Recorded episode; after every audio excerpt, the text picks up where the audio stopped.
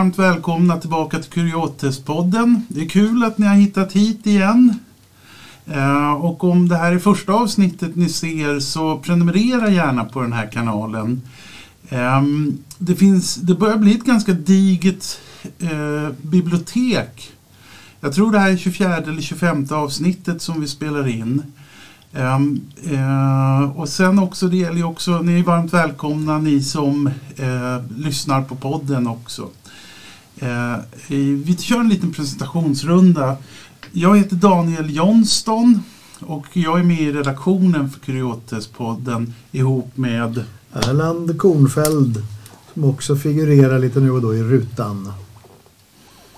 Och vi har en gäst idag.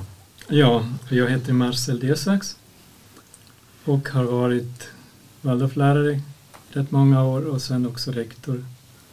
Lite skolchef också och suttit i huvudman, som huvudman. Just det, och vi brukar, jag ska stjäla en av Erlands repliker nu. Eh, det är nämligen så att vi brukar påpeka det att det här är alltså en fri podd. Eh, och idén med det här det är att vi som sitter här, vi representerar oss själva. Även om vi har anknytningar till olika företag, och organisationer och vad det nu kan vara för något. Så sitter vi här och representerar oss själva och eh, delar med oss av våra egna tankar och åsikter. Ja, och man är välkommen med synpunkter och det hoppas vi att ni orkar på kuriotetespodden gmail.com och annars kan man ju kommentera på Instagram eller Youtube också. Ja, eller på Facebook. Ja. Precis. Ska vi dra igång? Ja, det tycker jag. Och, och vi har tänkt, eh, därav Marcells närvaro, att eh, titta lite grann på frågor runt Waldorfpedagogik och Waldorfskolan. Eh, och eh, jag vet inte om du vill säga något eh, närmare. Nu har du bara nämnt att du har varit rektor men eh, jag antar att i den rollen hinner man fundera en del på jobbet. Jo. Vad det ska vara bra för. Och det är väl också en, en liten innovation kan man säga för eh, numera ganska länge sedan att man har rektorer. Eh, från början ja. var det ju ett kollegium. Ja, det var det. Och det var kanske inte speciellt, man kan ju säga att det var inte helt lätt att introducera rektorer. Vad jag förstått så kom det ganska mycket ur att skolmyndigheter märkte att vi som Waldorfrörelse kanske inte riktigt hade en sån där bra modell på hur det gick till i skolor. Och då sa de, men eftersom ni inte har någon bra modell så, så gör vi så här. För vi har en bra modell, eller mm. vi tänker att då gör vi så här. Och det var väl också att det var lättare, bland annat var det lättare då att veta vem är egentligen ansvarig. För det var ju så att säga i farvattnet av att ingen formellt var ansvarig utan då skulle man prata med ett helt kollegium och det kunde ta flera timmar. Och förstå sig på det och då tyckte de det var mycket lättare att veta men det är den här människan som vi, som vi konfererar med, som vi riktar oss till men som också är ansvarig. Och med det här ansvaret följde ju olika bitar med som var lite i början var det ganska mycket motstånd ifrån lärarsidan skulle jag säga. Nu tror jag inte det är så stort motstånd längre. Jag har ganska begränsad eh, erfarenhet av kollegiearbete. Jag har suttit med i ett enda kollegium i hela mitt liv och det är kollegiet på Vårdinge, Folkhögskolan Vårdingeby. Mm. Jag jobbade där ett litet tag. Och det som är slående för er där ute, ett kollegium det är alltså samlingen av de som arbetar på ett ställe. Och idén är, i, i botten så finns det en idé om någonting som kallas för självförvaltning. Mm. Det vill säga att vi som arbetar här, vi tar själva ansvar för hur det ska göras och vi tar ansvar för det som händer. Mm. Och det gör ju att ingår man, är man medlem i ett kollegium så måste man vara mycket noga med några saker. Man måste liksom hålla en, en väldig hygien, man måste vara väldigt liksom så att säga, man måste liksom arbeta för att kollegiearbetet ska gå bra. Eh, så det är lite speciellt. Så dels så har man ju då, på ett sätt så har man ju, om man utser en rektor så har man ju avsagt sig självförvaltningen lite. Mm. Men man har också kanske avsatt sig det här tunga arbetet med att vi måste jobba fram, vi måste komma till beslut gemensamt i frågor. Mm. Så det är lite, men det, jag förstår, det måste ha varit jättestor förändring för Waldorfskolorna, hur de jobbade. Jo, och det var väl kanske just på den fronten med vem tar egentligen beslut och på grund av vad Mm. som det ofta var ganska trassligt. Vem är det egentligen som... Och då uppstod ju ofta sådär informella ledare Mm. som tog sig friheten eller den som var mer maktfull. Eller, det, det uppstod ju olika svåra situationer skulle jag säga. Och sen finns det också någonting i det här just den här organisationsformen. Den, den är ju på ett sätt, om man nu tänker sig som i, i den där boken som jag såg liggandes där med Reinventing Organizations, då finns ju någon sorts utveckling av, av organisationer. Och den så att säga mest primitiva, eller vad man ska säga, det är då att någon är chef eller imperator som bestämmer och liksom ungefär sågar alla andra. Mm. Och, de har inget. och sen finns det vidare utvecklingar och en av dem är då att man försöker ha någon sorts konsensus, att man är liksom överens och försöker. Och den är väl ofta den som så att säga ville komma in i Waldorfskolor. Man kände att nej, men vi gör så här, ja, vi, vi, ska, vi skulle vilja vara överens. Det är väl den bästa varianten. Och många gånger har det inte riktigt fungerat så bra. Och då är Istället för att komma vidare är ofta svaret att man trillar tillbaks. För att det är lättare att ha någon som bestämmer. Mm. Så på ett sätt skulle man också kunna säga jo men det är kanske enklare att göra så här Mm. i brist på att vi har något bättre Mm. som skulle kunna komma sen. Och där tror jag att det, det är inte så lätt att hitta hur, hur man då gör i, i respektive skola. Men det som också kommer till i det här med vem som bestämde, det var ju just det som vi kanske också kommer in på lite, att det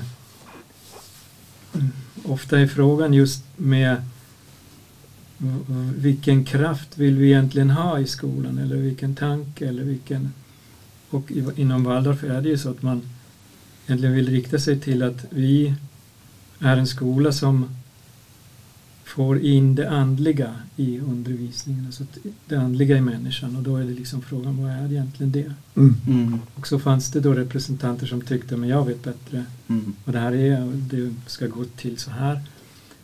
Och det, i stora delar var det ganska ofta en sorts vem som kan tolka Steiner bäst. Den hade mest att säga. Och sen är det ju frågan lite nu, hur är det, hur, vad riktar man sig till, vad riktar man sig efter nu i Waldorfskolor? Ja, för det blir ju då kan man säga någon slags följdfråga för min del. Om, om det är de eh, gammaldagsa kollegorna handlade vem som kan tolka Steiner bäst. Och vem kan det idag då? Är det rektor? Ja, det. Eller har man lagt ner frågan? Ja. Alltså just nu handlar det ju ganska ofta om att man nu behöver just hitta en organisation i skolorna. Men jag ser lite en tendens att, att det blir mer och mer så att rektorer kommer som inte har så mycket erfarenhet av Waldorf. Men de är väldigt bra på att organisera och, och försöka låta någonting styra på ett bra sätt. Eller Mm. säga. Och då är det lite frågan, men är det då för då faller ju det här ganska självklart i någon sorts, ja, men vem är det nu som bestämmer just det innehållsliga? Mm. Och hur, hur kan en sån rektor strukturera upp det så att det inte försvinner? För att den själv kanske inte har Mm. så stor aning om det. Så det, det har jag upplevt senaste åren är ganska mycket den frågan. Och jag tänker då liksom att det, det är ju alltid två vägval. Antingen blir den lite mer konservativa, det, det var bättre förr. Mm. Eh, Eller den lite mer eh, radikalt vänsterorienterade, vi ska göra om allt. Ja. Ehm, Och jag tänker mig, eller, eller kanske hoppas att det finns en, en medelväg där. Där man är lite inspirerad av hur, hur ska det vara på ett bra sätt. Eh, Som inte nödvändigtvis gör att man behöver välja den här höger eller vänstervägen. Och det är väl en fråga. Om man Ja. tittar på om, om vi nu, vi kan ju börja med oss tre här, skulle vilja göra en eh, skola för framtiden. Är det med eller utan rektor? Bara lite sådär gripet ur luften. Vad säger du Daniel? Gillar du rektorer? Ja, det där är en svår fråga. Jag tror att... Eh, jag, jag, tror... Eh, jag tror ändå på det här med gemensamt ansvar och beslutsfattande. Mm. För att de, de besluten blir starkare. Jag, jag, det finns ett av de mest starka fasta beslut som jag någonsin har varit med och tagit någonsin. Det är något som kallas för ett bandbeslut. Jag spelar musik. Okay. Ja. Och när, en, när ett band, en grupp, bestämmer sig för någonting. Mm. Man tar det bandbeslutet. Det har man tagit ihop. Och man har förmodligen vi har bråkat ganska så mycket innan vi har kommit fram till det. Men sen kan himlen trilla in. Vi kommer inte att ändra det bandbeslutet. Mm. Eh, som till exempel en sån här grej som att vi vägrar att spela om vi inte får något gage alls. Eh, så att min erfarenhet av gemensamma beslut det är ju att de kan ju bli väldigt starka och de kan bli väldigt vad ska jag säga, konstruktiva för de, de, de, de liksom sätter riktningen mycket starkare än om en rektor har liksom, och sen så försöker man liksom förankra ett beslut, man har arbetsgrupper och man diskuterar, man har mm. workshops, bla bla bla. Mm. Utan det där har man kommit överens om någonting. Sen är jag också jag skulle säga att om vi tre skulle dra igång en skola så skulle jag vilja att vi verkligen är självförvaltande. Och jag skulle nästan säga att jag är beredd att ge upp skolpengen för att få vara självförvaltande. Mm. Mm. Uh, ja, det var mina 50 öre. Ja, ja. Vad säger du då Erland? Du ska inte heller komma undan. Ja, men jag är nog lite inne på din linje men kanske lite av andra skäl också. Mm. Därför att lite som Marcel sa, det är väl klart att det är enklare. Mm. Det, det, den diskussionen hade jag med något barnbarn eh, häromveckan med diktatur, för det hade de hållit på med i skolan. Mm. Och vi var ju ganska överens om att diktatur är kanon om jag är diktator. Men jag, vare sig han eller jag var särskilt förtjusta i tanken att den andra skulle vara diktator. Mm. Så det är väl en brist kan jag tycka som är ganska uppenbar. Mm. Alltså att det, den gode diktatorn, och det har man ju haft även på kungar och kejsare, då är det ganska bra. Den upplyste regenten. Despoten. Det, det, är ju kanon. Men, men risken är ju om, om man inför despoter som princip så blir det ju ganska ofta dåliga. Mm. Eh, och det slipper man kanske med gemensamma beslut. Men man kommer ju inte ifrån att det är tidsödande så man, man måste vara beredd. Ja. Eh, jag, jag, tänker liksom att den här mellanvägen den är nästan alltid komplicerad. Um, om man ska försöka hitta en, en gemensamhetsprincip så, så tar det lite tid. Men jag tänker nog också att om man orkar så blir man bättre på det. Därför om man att, jobbar med det, ja, ja, då blir man och, bättre på att ta beslut ihop. Och jag tänker också, om jag skulle göra ett kollegium idag så skulle det inte innefatta att alla måste bestämma om allting. Ja, så, så, man måste inte ha liksom en GEM-diskussion med hela kollegiet. Utan man, man, kan ju på ett fritt sätt, ja men Daniel det är okej, okay, du kan få köpa GEM. Ta vilka du vill. Eh, men kanske en annan fråga, andlighet eller läroplan, nej men det vore bra om vi, vi får faktiskt ta ett antal timmar och prata om det här. Och Marcel, du verkar vara kanon på att skriva rapporter och dokumentera. Kan inte du vara snäll och göra det? Mm. Alltså, så skulle jag nog lägga upp det. Eh, för att arbetsdelningen är väl ändå någon typ av realitet mm. som jag tycker är vettig. Att man, man gör det. Och då får man väl tänka sig för också när man rekryterar. Ja, det behöver finnas någon som kan dokumentera så att vi inte sitter utan. För då får jag göra det och jag vill inte det. Vad säger du Marcel? Skulle den ha en rektor eller inte om vi tre fixar den? Startar en skola? och vem ska vara det då? inte jag. den första grejen är ju att det går inte att komma undan. Det, det är lag på. Ja, alltså, men jag, jag är beredd så, att offra skolpengen. Ja, du menar så? Ja, ja, det är jag faktiskt. Just det, du sa det. Ja. Då kan jag nog tänka mig att det är svårt att, att grunda den skolan. Ja, och det, det är väl lite också den saken i andra länder är det väldigt andra förutsättningar som jag har stött på. Till exempel Tjeckien. Mm. Och hur är det då? Att där kan du, där behöver du ha någon sorts, vad ska man säga, bildnings Alltså du ska bilda, bilda dig, du ska lära dig olika saker men du behöver, du kan egentligen ha vilken inriktning som helst. Och det har de också. Så de har väldigt många olika inriktningar som de då kreerar själva. Jag har varit med om en, en skola som har tio vuxna och nio barn till exempel. De vuxna gillade helt enkelt väldigt mycket att vara där. Men skolan den växer nu sakta. Eller tvärtom. Och sen ett år hade de många barn och nästa år hade de kanske 50 barn mindre och sen fler igen. Och former där de blandar åldrar och också sådana som inte behöver gå i skolan som träffar sig på andra sätt. Och då kreerar de olika saker. Så det är väldigt olika och då, då måste man alltså inte ha någon viss chef eller någon, någon rektor. Men i Sverige har jag förstått att det inte helt enkelt inte är möjligt. Nej, det är bara... Nej så är det ju. Vi, vi, är ju inte så väldigt duktiga på den där mångfalden. Även om Nej. vi säger det. Men, ja. men, eh, ja. Inte, inte minst tycker jag i pedagogiska sammanhang eh, ekonomisk mångfald det är vi väldigt förtjusta i men, men eh, så pedagogisk mångfald är väl inte lika lättsålt idag. Ja, och just det där som du egentligen är ute efter att det skulle vara en ideell verkande för att nu är det ju väldigt mycket det kommer ju också in med den här New Public Management mm. in i, i svenska skolor att nu ska man applicera ett sorts, vad ska man säga, näringsverksamhetstänkande i skolor också och i andra sammanhang och det, det har ju sina sidor och det där, där är det ju med det är det inte lika lätt att, att kreera de här ideellt burna skolorna. Mm. Låta dem verkligen vara så mm. som de vill vara. Men bara en kontrollfråga. Alltså för mig låter Tjeckien då som ett exempel som jag skulle kalla för ändamålen helgar medlen. Alltså det vill säga, bara man kommer dit så får man göra hur som helst. Ja, Med, Medan jag skulle rubriksätta den svenska skolan lite tvärtom. Det, det är medlen som helgar alltså det är medlen som helgar ändamålet. Ändamålet är inte så viktigt bara man gör det på rätt sätt. Mm. Um, om jag är lite så kanske kritisk då. Alltså att, Men jag förstår inte med Tjeckien. Eh, finns det några kontrollstationer någonstans? Jag tror en kontrollstation måste ju till exempel vara om du ska in på en teknisk högskola.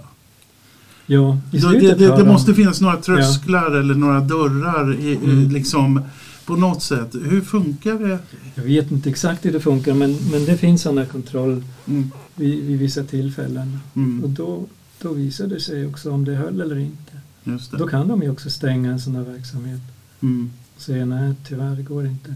Så de har kontrollpunkter. Mm. Och det, det tänker jag i Sverige också har blivit lite vanligare både med högskoleprov och intagningsprov. Alltså att man, mm. man har liksom lärt sig att gymnasiebetygen räcker inte enbart utan man vill ha andra kvalifikationer också mm. för att få börja. Mm.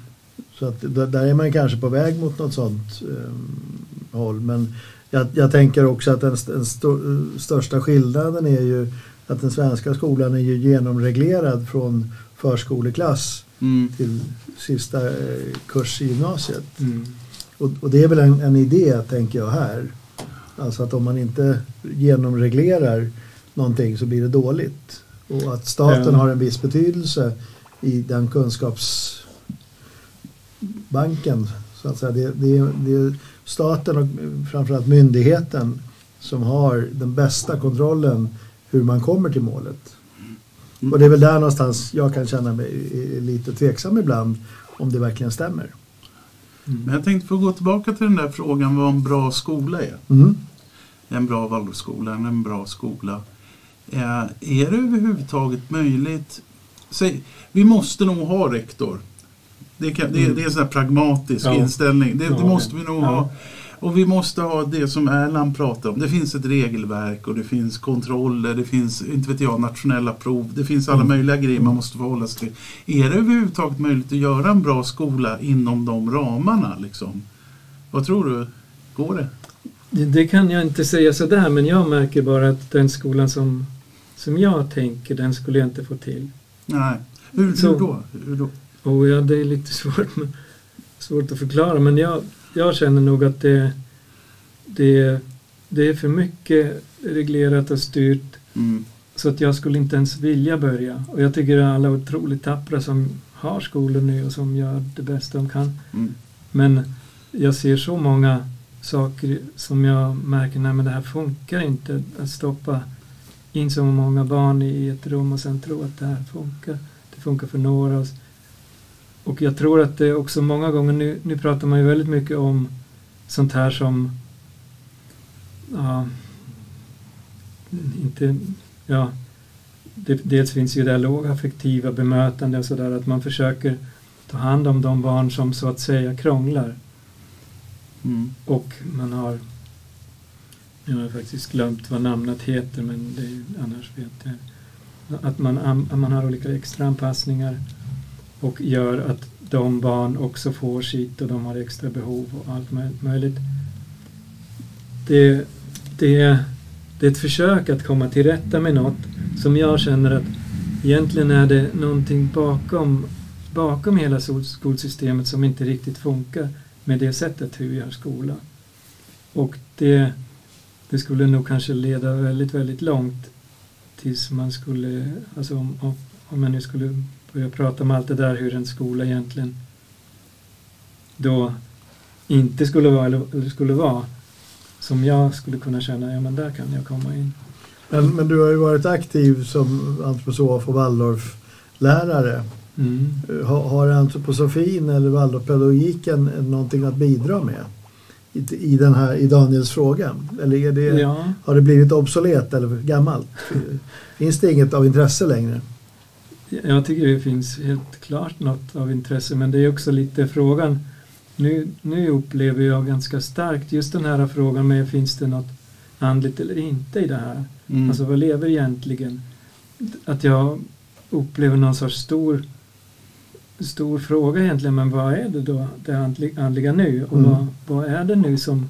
För jag tycker att ganska ofta säger man ju, om man gör periodundervisning och man gör det, alltså lite att, att Waldorfskolan är på väg till att bli en, en sorts pedagogik som många andra också. Men den har väl egentligen, ur vad jag har uppfattat ifrån början, inte riktigt varit tänkt så, utan den har varit tänkt, okej, vi kommer ur antroposofin och hur skulle det gestalta sig här? Alltså det andliga. Mm. Och nu ser jag många sådana här äh, andliga strömningar och sånt där som jag kanske just också, ni hade han här, Are. Are Thoresen. Mm. Och så finns det andra, jag vet inte om ni känner någon, någon ganska ung kille, det finns ganska många unga nu. Någon som heter Mattias de Stefano som är väldigt speciell. Mm. Som, känner du till det? Ja. Mm. Ur, alltså pratar ur olika Mm. Och så vet jag märker att på, jag tycker det är intressant men jag har ingen aning om, jag, jag kan inte avgöra, är det här en, en fullt verksam sann andlighet eller inte och vad, vad skulle den göra nu? Att han ger sig ju sen med tiden också in i olika så finns det någon kvinna, någon väldigt ung kvinna, Kristina någonstans i, i Schweiz som också säger saker och går in på skolor. Och då vet man inte riktigt, ja men vad är det den här andligheten nu som verkar nu? För det är ju ändå hundra år sen. Och där, där tycker jag att det finns också någon sorts, kanske till och med hos mig också, någon sorts trötthet att en gång till säga något om samma antroposofi som jag läst för 30-40 år sedan. Mm. Att jag inte riktigt orkar längre en gång till fräs, fräscha upp den. För att den är inte riktigt så rolig längre. I början var den mycket mer intressant när jag, i början. Jag tänker mer, alltså för mig landar frågan mer om jag får ta sådana här kanske lite larviga exempel. Men eh, om man tar en yxa, är det, en, är det en förlegad, eh, ett förlegat verktyg? Inte för mig. Nej, nej, nej. Nej, den funkar väl ungefär lika bra idag som för hundra år sedan. Men du Mm. behöver ju inte hugga samma skulpturer eh, eller klyva stockar på samma vis. Mm. Om det nu träslagen har förändrats i och med klimatförvandling eller vad vet jag. Alltså det, för mig är det lite den, en sån fråga. Eh, Ja. Tekniken eller instrumenten, jag håller med dig att den kommer ju ur ett andligt perspektiv. Mm. Alltså alla olika tillämpningar i den absorpska rörelsen som odling och medicin och pedagogik och så vidare. Det kommer ju utifrån en, en så säga, inspirationskälla som heter mänsklighet. Och tar man mer specifikt pedagogik så, så är ju metoden hämtad ifrån barnets utveckling. Mm. Alltså man, man, tittar på hur, hur ser barnets behov ut och om man vill ha både det själsliga och det andliga perspektivet så, så var det ju ut ur den kunskapen som Rudolf Steiner utformade en pedagogik. Mm. Och det tänker jag, där är det väl tyvärr så att den ansträngningen skulle man ändå behöva göra. Mm. Alltså om man, om man, tittar på barnets behov idag. Hur, hur ser de ut? Ja. Och det skulle man ju behöva definiera. Eh, därför att vi har ju olika erfarenheter som heter psykisk ohälsa. Och, och alltså det, det, finns många faktorer om man tittar på barn idag som är oroande, det kan jag tycka. Mm. Å andra sidan kan man säga så har det ju blivit så att alla går i skolan. Alltså om man jämför med förut. Ja. Då gick inte alla i skolan utan man gjorde andra saker därför att man hade ingen studiebegåvning. Så att jag menar, man kan inte förenkla heller utan men, men om alla ska gå i skolan och till och med med lag blir hämtade av polisen om man inte går i skolan. Ja. Då sitter ju alla där i det här rummet. Och då blir det ju den delikata frågan hur utformar man en pedagogik ja. som fungerar för alla de här 20-30 barnen. Och det är väl där någonstans som, ja. som det blir svårt att vara pedagog idag. Ja. Men om man tar in det andliga perspektivet så är det frågan om vilka behov kan man identifiera. Ja. Jag tänker lite på den erfarenheten jag har också på eftersom jag har jobbat på en speciell skola, alltså Solviksskolan som också har varit i ljuset nu med den här dokumentären. Så kommer ju det också in någonting där vi försökte ju tolka hela saken på ett visst sätt. Nu visar sig att rätt mycket inte var så bra som vi trodde. Som vi kanske inte riktigt förstod då eller hade kanske velat förstå lite bättre. Men vi gjorde inte det. Och det visar sig nu olika saker, men vi trodde ju att vi hade fullkomligt rätt. Och vi tolkade, kanske framförallt då via Per som tolkade det i sitt tydliga, på sitt tydliga sätt. Att det handlar om det och det och det och det. Och vissa, vissa gånger var då den skolan den som så att säga mest representerade antroposofin eller tolkade om den till skola och ibland inte. Men det, det som gör av den erfarenheten gör ju hos mig någonting som jag märker, ja men nu blir jag på ett sätt ganska fundersam på, ja men vad är egentligen då saken, vad, vad handlar det egentligen om? Mm. Så att jag skulle inte ge mig in på... Nej, men samtidigt så i vår skola då, om vi skulle dra igång en skola, ja. då skulle vi ju verkligen, vi skulle ju få eh, vi skulle ju få tänka igenom. Eh, jag, jag, jag, kan till exempel köpa idén om att vi kan inte ha en skola ihop där det bara handlar om materiella saker. Det måste mm. finnas ett kulturellt och ett andligt innehåll mm. i det vi gör. Mm. Men, men det är ju det där, då hamnar man ju, man, man sätter sig ju på hal is på ett sätt. Alltså, mm. eh, det, det, för då lämnar man ju det här konventionen, man lämnar den raka breda vägen lite grann det här med att de ska ha lärt sig det i tredje klass, de ska ha lärt sig det och detta, detta, detta. Mm. Alltihopa det här som kanske går att mäta lite bättre eller någonting, jag vet inte. Men, men så då är ju det frågan, varför är det så himla viktigt att det finns en andlig dimension i en skola? För, för tar vi det beslutet så måste vi ju stå upp för det sen. Ja. Och det är det. Mm. Ja, och jag tänker um det, det, börjar ju egentligen eh, i privatsfärerna som man har barn som ska gå i en skola. Mm. Så har jag ju någon slags ansvar. Jag, behöv, skulle egentligen behöva ta det ansvaret.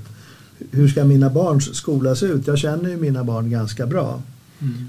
Men nu har det blivit mycket mer att man lämnar barnen till skolan och skolan får fundera. Eh, och jag tänker också att man skulle kunna inkludera barnen på ett helt annat sätt idag. I, i, kanske inte ettan men relativt snart genom, genom att eh, ha, ha åtminstone den öppna frågan vilken skola behöver du? Om jag vore lite intresserad av det så skulle jag kanske också kunna vara lite kreativ. Och det tänker jag är svårigheten, ungefär som du säger idag. I Sverige, nej det är inte efterfrågat. Någon kreativitet, för att inte tala om andlighet, det är inte efterfrågat. Det är ingen som vill ha. annat än barnen då, möjligtvis. Och det är, Ja. lite, det är ju lite sorgligt om, om, det går, om, om skolans utseende går på barnens bekostnad. Det kan Ja. man väl bitvis, eller jag upplever det i varje fall bitvis. Ehm, Så att där är ju frågan lite grann vad skulle vara möjligt att göra? Och vi har ju redan konstaterat, ja rektor, någon av oss måste vara rektor. Mm. Annars får man inte något skoltillstånd. Jag kan vara, jag har lite erfarenhet. Ja, du har erfarenhet. Du, ja, det är bra. Jag har ingen erfarenhet. Eh, och, och sen tänker jag i li- lite frågan den här Går det att hitta tillbaks till det här att eh, Waldorfpedagogik vore ett intressant pedagogiskt alternativ som Mm. någon har glädje av? Mm. Alltså vi var lite inne på det här i ett samtal innan med eh, Skulle det räcka med en eller tre pilotskolor som gjorde ett intressant pedagogiskt alternativ? De kanske skulle få finnas. Eh, Det, det är ju ingen som har provat.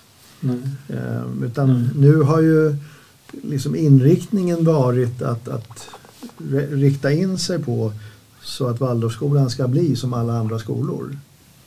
Du menar att en skulle vara helt annorlunda? En skola? Ja, någon typ av skolan, Waldorf pionjärskola. Det har ju förekommit i den här podden både från Bodalin och Regula Nilo som idé. Alltså att, Mm. att kanske vara tydligare. Ja, men där, om det är en Waldorfskola då ser det ut så här. Mm. Och sen kan de andra skolorna vara inspirerade av. Det är ju många skolor ändå idag mer åt det hållet. Vi- är inte antroposofer men vi är lite inspirerade av Waldorfpedagogik. Mm. Alltså det skulle kunna vara ett sätt till exempel. Ehm, Jag har ingen aning om det är möjligt men det skulle ju kanske vara intressant att prova. Då och se. Ja. Och, och om man hade den frågan då som vi nu pratar om med andlighet. ehm, Det skulle ju också vara frågan om, om nu är du rektor, hur, hur skulle andligheten implementeras? ja. Har du någon idé? Det är det som jag tycker är, så otroligt svårt att ta ställning till. Jag, jag vet inte, den måste jag säga. Jag, jag vet inte. Jag tycker ju hela tiden frågan är liksom, och jag, har ju, jag vet ju inte hur det går till heller. Och varför kan jag lyfta min arm? Alltså, det måste ju vara något som går över i, Mm. "Ja, nu lyfter jag faktiskt min arm. Hur griper detta in? Mm. Mm. Och vad är det som egentligen griper in? Mm. Men jag, jag, alltså det jag tyckte var spännande när jag kom till den skolan det var ju att, att det just var någon sorts koppling till ja, men vi har den här fysiska kroppen som redskap och vi övar så mycket vi bara kan med den. Det tyckte jag var, men jag vet heller inte om det var en, då tänkte jag ju att det var den största tolkningen av, av antroposofin i, i detta. Mm. Men jag märker att det, det kanske var något som jag helt enkelt gillade eftersom jag gillar att röra mig och Mm. jag hade min kropp som verktyg alltid. Jag klättrade och allt sånt där. Så det tilltalade mig och då kom jag in i det. Och det jag vet inte om, om det då var en sorts att, att anden genom det verkade. För, för den frågan tycker jag egentligen är en har vi liksom släppt den saken eller inte? För jag vet inte riktigt vem som har ett, ett svar på det mer än, mer än kanske Dorsteiner Steiner själv och jag har inte riktigt grepp. Nej, jag vet inte heller. Jag tänker att nu för tiden är det kanske inte svaret. Att där är vi lite tillbaka på den här diktatorsfrågan. Eh, jag kanske tycker också lite åt ditt håll. Så att, eh, det är inte det definitiva svaret som man behöver ha reda på. Mm. Men, men det är ju ansträngningen att arbeta åt ett håll. Som Mm. då till exempel skulle kunna vara en sån fråga. Hur ser de andliga behoven ut i människan? Ja, Eftersom i många av de så att säga, system som vi nu befinner oss i så har man tagit bort den frågan. ja, Så att jag kan tänka mig att i ett kollegiesammanhang om man bara sysselsatte sig med den frågan så skulle man nog kanske kunna hitta på ett Mm. kreativt sätt saker som skulle kunna bidra till det. mm. Och, och om man jämför med Solviksskolan om man är lite mer lyhörd över tid, alltså så att lite snabbare ställer den här kontrollfrågan. Blir det som jag hade tänkt? Mm. Så skulle man kanske kunna navigera. Eh, och, och om man då inbegriper både elever och föräldrar i frågeställningen. Mm. Nu, nu gör vi på det här viset, vi, vi klättrar bara i träd. Verkar det bli bra? så kanske om både barnen och föräldrarna tycker att det här är kanon, då kanske det är bra. Eller så säger de ja, nej det vore nog bra att skriva lite också. Ja. Ehm, Så då skulle man kanske behöva liksom dosera lite grann på det viset och hitta. Jag funderar på en annan grej. Jag funderar på lärarens roll i det här också. Ehm, Jag har fått för mig att en Waldorflärare har väldigt stor eh, möjlighet att påverka sin undervisning själv. En Mm. klassföreståndare. Mm. Och det betyder ju att eh, eh, mycket hänger liksom på jobbet som läraren gör och är beredd att lägga ner i de här frågorna. Sen, det, sen, det är en sak som jag tänker att... Sen tänker jag på ett annat sätt. Det går ju kanske... Jag tänker lansera något, en idé här. Ja. nu. Ja, nu Ja, får ni vara Det beredda. är idel. Ja, det- jag, tänker, jag tänker så att det går att göra rätt av misstag. Så att säga, till exempel man kan ha man kan ha en skola med otroligt engagerade, inte vet jag, träslöjdslärare. Och så blir det en sån här, det blir väldigt mycket slöjd, det blir väldigt mycket hantverk, väldigt mycket arbete kring det. Och det skulle jag påstå att det, det är rätt. För, för ett, en hel, ett gäng elever liksom. Att jobba mycket med händerna och göra fina saker och lära sig eh, det, det här med eh, liksom, hur man liksom gestaltar omvärlden omkring sig. Och egentligen så behöver det inte vara...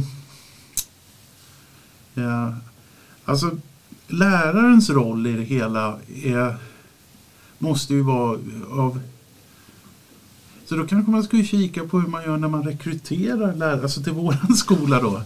Nej, Alltså för min del är det nog ehm, en del av svaret på träslöjdsfrågan är, är väl just den här tredelningen. mm, Alltså, det ena är ju kroppsövningar Mm. eh, därför att man har en kropp.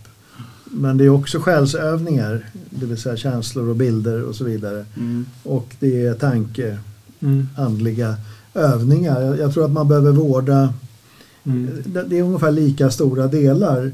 Och kan man sen dessutom förhålla sig till att ja, men den här eleven verkar ha lite mer praktiska viljor och, och kunna tillåta det. Och den här är lite mer så att säga, tankebegåvad. Om man kan tänka sig att acceptera det så tror jag att det är lättare. Mm. Men jag tror inte att man ska låta eleven bestämma, ja men jag gillar matematik så jag vill bara ha matematik hela min skolgång. Mm. mm, Eh, För det tänker jag är ett sånt här bidrag som jag själv uppskattar från Waldorfskolan, idén om allmänbildning. Mm. Alltså att man ända upp till vuxen ålder så att säga, vårdar alla de här tre områdena. Det, det tänker jag är, det skulle jag gärna ha i våran skola. mm, Ja, och apro- apropå rekrytering då är det ju egentligen vad, vad rekryterar vi till? mm, För om det, om det bara är hantverk, så då söker man ju dem. Men, men som du säger, att om det är att vi vill ha ett brett spek- spektrum. Och det tycker jag också är något av, av Waldorf som jag tycker är väldigt fint. Att man, att man erbjuder väldigt mycket. Och ofta kommer ju intresset med det man gör. mm, Annars ha- hade man, jag kommer ihåg när jag pluggade om, om lavar. Jag trodde det fanns ungefär tre lavar men det finns ju tusentals i Sverige. Mm. Och det började plötsligt bli intressant. Det var fullkomligt ointressant innan. mm, Och, sådär. Och, och man stöter inte på det annars. Och det, alltså dels det och sen alla de här olika områden de bilder är också någonting igen mm. som man senare kanske kan bortse ifrån. Så det tycker jag egentligen inte är något konstigt. Jag gillar just den här bredden, att det finns så mycket. Men sen finns det saker som också inskränker, till exempel känner jag att det ibland skulle kunna vara bra att, att elever skulle kunna blanda sig med olika åldrar. Men det hävs så att säga upp av det här att i tvåan har man fabler och legender, i trean har man Gamla Testamentet, i fyran har man det Mm. det, det blir då nästan lite ett tvång som man behöver hålla sig in. För att, ja, hur ska jag då annars göra? Det blir redan svårt med två klasser. Mm. För då har de inte, och då, då blir det någonting som, som i, i, den, i den uppbyggnaden blir stelt.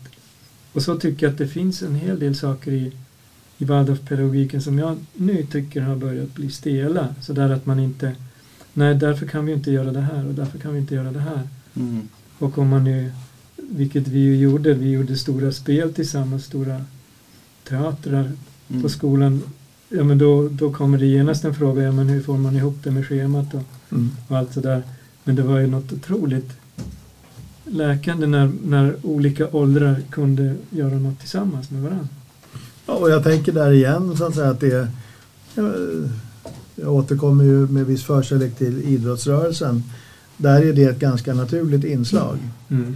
Alltså är du väldigt duktig och har du behov så får du spela med de som är ett eller två år äldre. Mm.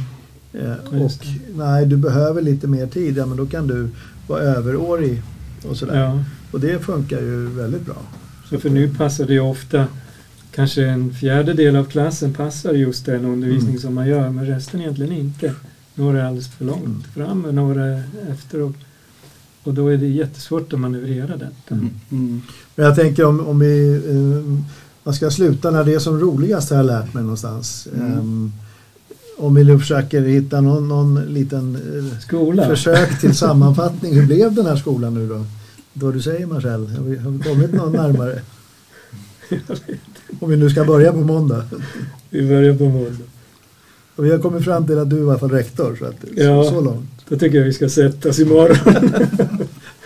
Lite trevligt innan.